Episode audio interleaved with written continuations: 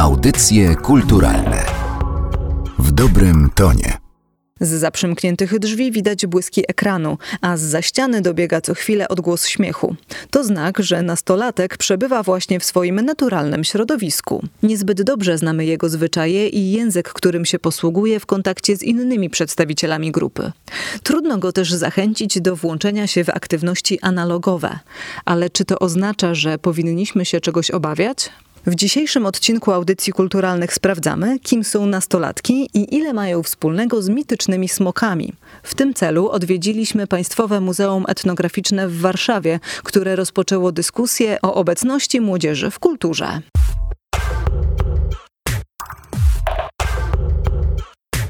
Leszek Talko, pisarz, publicysta, felietonista, kiedyś dziennikarz i tak dalej. I badacz nastolatków. Badacz zjawisk życia codziennego, tak, od pewnego czasu badacz nastolatków, czego owocem jest książka Nastolatek dla początkujących, a właściwie jest to książka o tym, co można znaleźć w internecie. Napisałem tą książkę dla, e, naprzód myślałem o sobie, potem myślałem o innych rodzicach, a potem w ogóle o wszystkich rodzicach nastolatków, bo wydawało mi się, że nastolatek staje się i dla rodziców, i dla nauczycieli nauczycieli, dla osób, które z nastolatkami pracują, trochę takim mitycznym stworzeniem. Tak jak kiedyś, e, dawno temu w średniowieczu robiono mapy, a nie znano końców świata, nie wiedziano, czy tam nie ma jakiejś krawędzi, gdzie się nie spada w przepaść i pisano na tych niezbadanych obszarach, tutaj żyją smoki. E, I rysowano sobie smoki, które mogą tam e, żyć, bo nieznane jest groźne, jak wiadomo.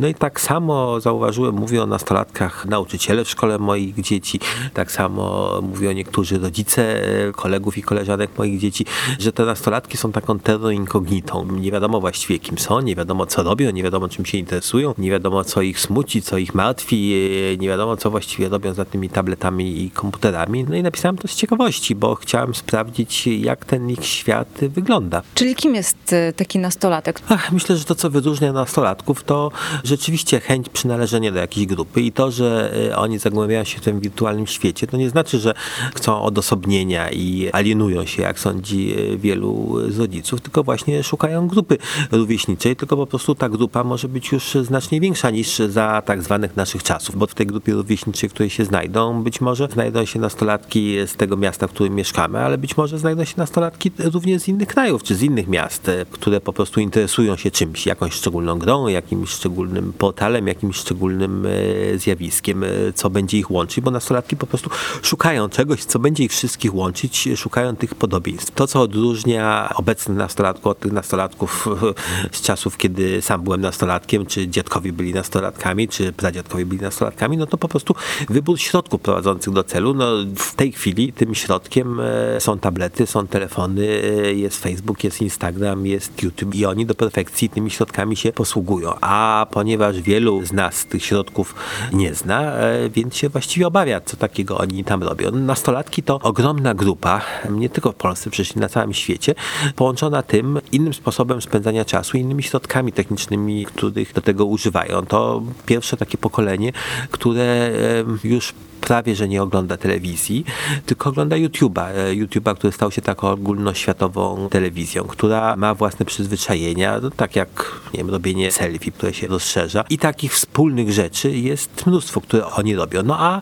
my powinniśmy właśnie poznać, e, zainteresować się tym, co robią i zrozumieć, że to jest po prostu inne, ale często również fajne. Pan próbował niektórych z tych rzeczy, którymi zajmują się nastolatki w internecie, a czy możemy jakoś stwierdzić, że oni tam Poza tym, że szukają e, towarzystwa i realizują tę potrzebę przynależności do grupy, to czy szukają tam także jakichś e, spotkań z kulturą? Myślę, że szalenie trudno rozstrzygnąć, e, co tą kulturą już jest, a co jeszcze nie jest. Kiedy przypomnimy sobie początki kariery Quentina Tarantino, kiedy jeszcze nie był wielkim Quentinem Tarantino, autorem kultowych filmów, które wszyscy oglądają, to pamiętajmy, że on uwielbiał po prostu bardzo złe filmy, klasy nie tylko B, ale powiedzmy C, D, E, czy nawet Z, które oglądał namiętnie w ogromnych e, ilościach. No, minęły lata oglądania tych filmów i przerobił je w swojej wyobraźni, w sobie, w piękne filmy, którymi wszyscy się zachwycamy. Trudno teraz powiedzieć, w co się przerodzi to, co robią nastolatki. Czasami się już przeradza u nastolatków, które tworzą e, muzykę po iluś tam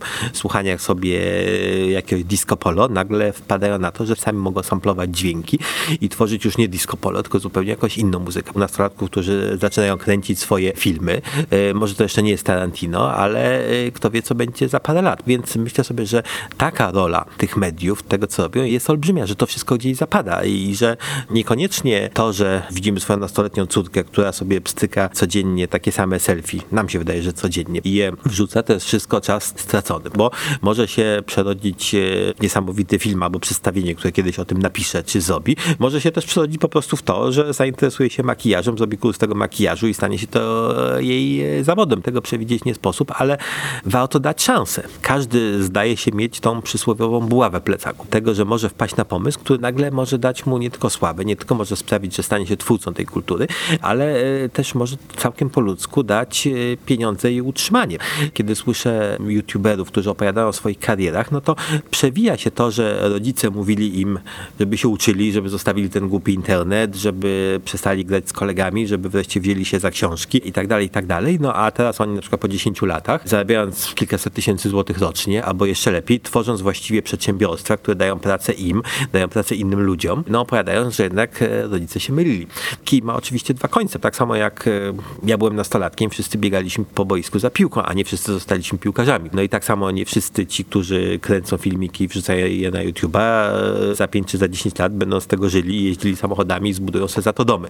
No ale tak jest chyba z każdą działalnością. Tak samo no, nie wszystkie dziewczynki, które pójdą do szkoły baletowej, znajdą za 10 lat zatrudnienie w operze i zagrają w jeziorze Łabędzim. Pan stara się zachęcić rodziców do tego, żeby zainteresowali się tym światem nastolatków, trochę do niego weszli, ale gdyby jednak rodzic zapragnął wziąć tego nastolatka, spróbować wyciągnąć go tak jak za starych, dobrych czasów, gdzieś tam do takiej placówki typu właśnie, czy muzeum, czy jakaś galeria sztuki, to jak do niego dotrzeć, jak spróbować zachęcić go do korzystania z tych analogowych form kultury? Nie ma jednej dobrej e, recepty. To, co ja proponuję, no, sprowadza się w gruncie rzeczy do tego, żeby spróbować poznać tego nastolatka, ten jego świat, jakby nie ściemniając, że wszystko tam jest super i fantastyczne. No, kiedy ja oglądałem z córką różne filmiki, które ona mi proponowała, no bo ona była taką moją przewodniczką w tym świecie. Niektóre były dla mnie zaskoczeniem, były niezwykle dobre i warsztatowo i oparte na fajnym pomyśle i mówiłem, o to jest super, świetne, że mi pokazała. Z kolei inne e, ziewała i mówiłem, Jezus Maria, dziewczyno, ile mam to jeszcze oglądać? Przecież tu po prostu można zasnąć e, na stojąco. Ona mówiła mi, jeszcze dwie godziny. Ja mówię, rany boskie, jakim cudem dwie godziny? Przecież tego nie da się oglądać przez pięć minut, a co mówiąc o dwóch godzinach. Mówię jakby prawdę, e, to co uważam o jej świecie. Ale wtedy mogę też zaproponować wejście do mojego świata. Mówi, dobra, zobaczę te filmiki, słuchaj, a ty chodź ze mną na jakąś wystawę. Też jej daje prawo do tego, żeby powiedział, o to było nudne, albo okropne, w ogóle nieinteresujące. Ale coś czasem chwyta i mówi, o, a to było fajne. Mówię, no rozumiem, no, mi się spodobał ten filmik, a to były nudy, a to by się spodobał w przenośni Velasquez, a słuchaj, Rembrandt to hała. No tak masz, no. Czyli nie jest tak, że te nastolatki wpadają w czarną dziurę, jednak udaje się czasem coś z nimi zrobić. No ja twierdzę, że tak, aczkolwiek głowy nie mogę dać, e, że absolutnie ze wszystkimi się tak uda. Bardzo bym chciał, żeby tak się udało i żebyśmy po prostu zaczęli gadać i interesować się wzajemnie tym, co robimy i jacy jesteśmy.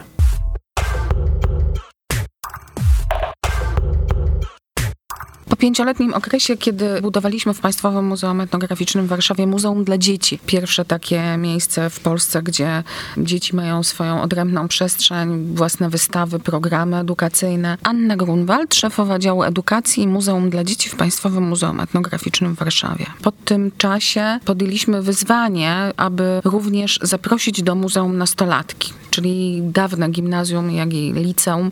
To jest ta grupa, która jest najmniej reprezentowana w muzeum. Przede wszystkim z własnej woli, ale także w przypadku naszego muzeum za pośrednictwem nauczycieli.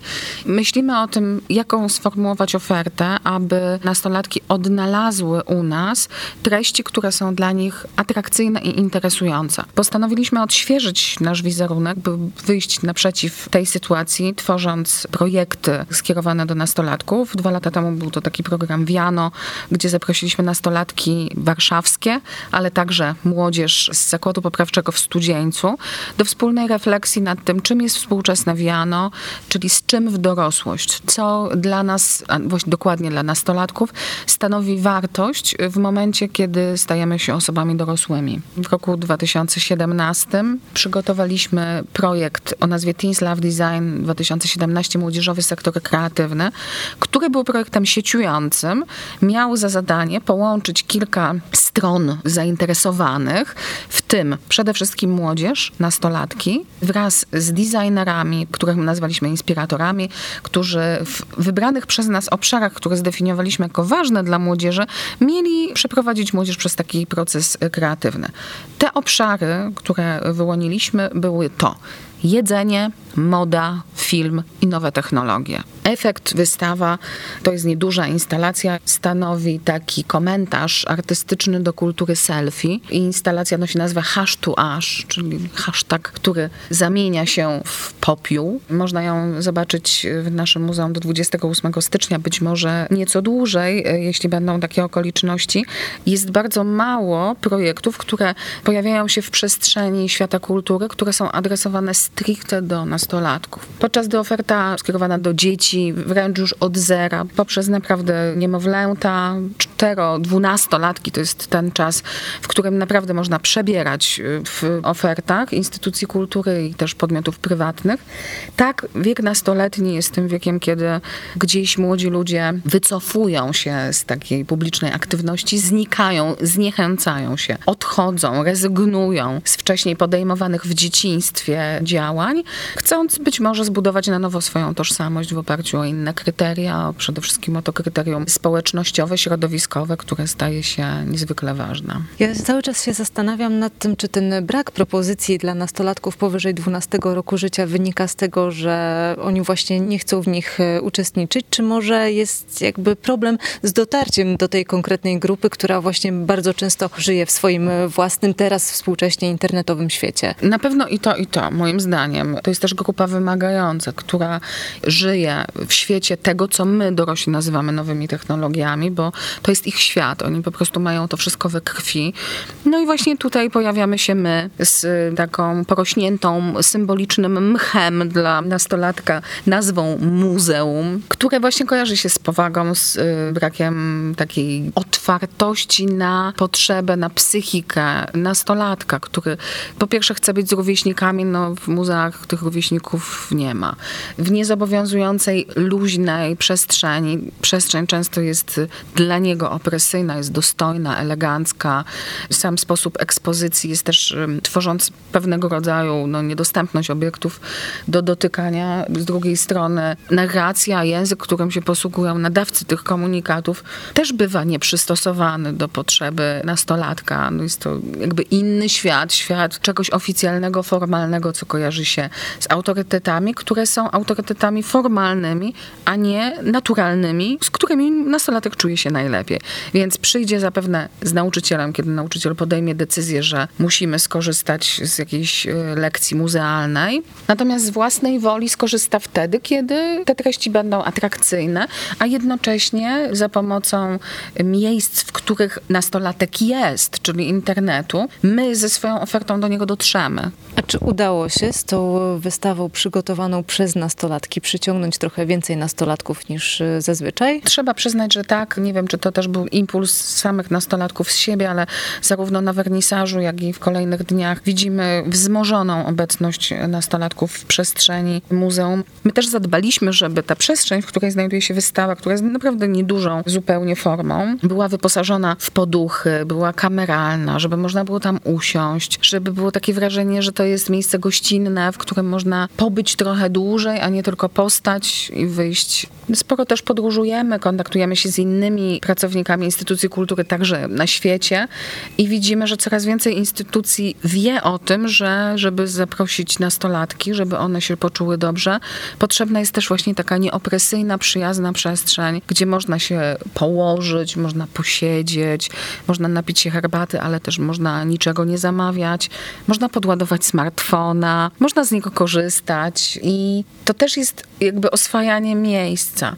Uśmiech na powitanie, osoby, które są pełne zapału, ale też nie inwazyjne, też nie naruszające tej przestrzeni takiej delikatnej nastolatków. To są chyba takie elementarne zasady, które powinny być wprowadzane we wszystkich instytucjach kultury, więc myślę, że jeszcze mamy pewne lekcje do odrobienia i mówię to świadomie, no też bijąc się w pierś, bo to jest wszystko do oczywiście stworzenia i do dbania na co dzień. A ja powiem tak przekornie, że to wszystko brzmi jak niezwykle skomplikowana operacja po to, żeby przyciągnąć tutaj jakiegoś nastolatka, o którym nie do końca wiemy, czy tak naprawdę w ogóle chce tu być i być może powinniśmy się pogodzić z tym, że jednak jest te parę lat w życiu każdego człowieka, które on będzie spędzał gdzieś tam zupełnie inaczej. Może trzeba dać tym nastolatkom czas na oglądanie tych youtuberów po prostu. No zapewne tak, natomiast y, naszą misją jest y, popularyzacja naszego wspólnego dziedzictwa.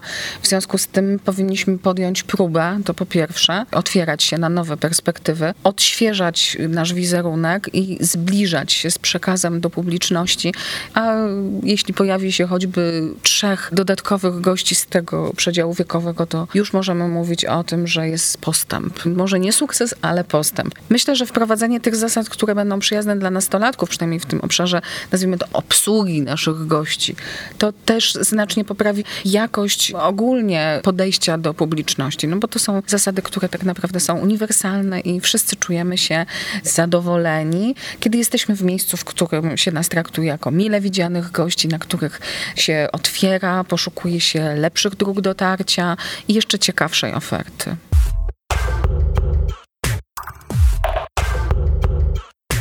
Zwyczaje nastolatków badała Magdalena Miszewska. Audycje kulturalne w dobrym tonie.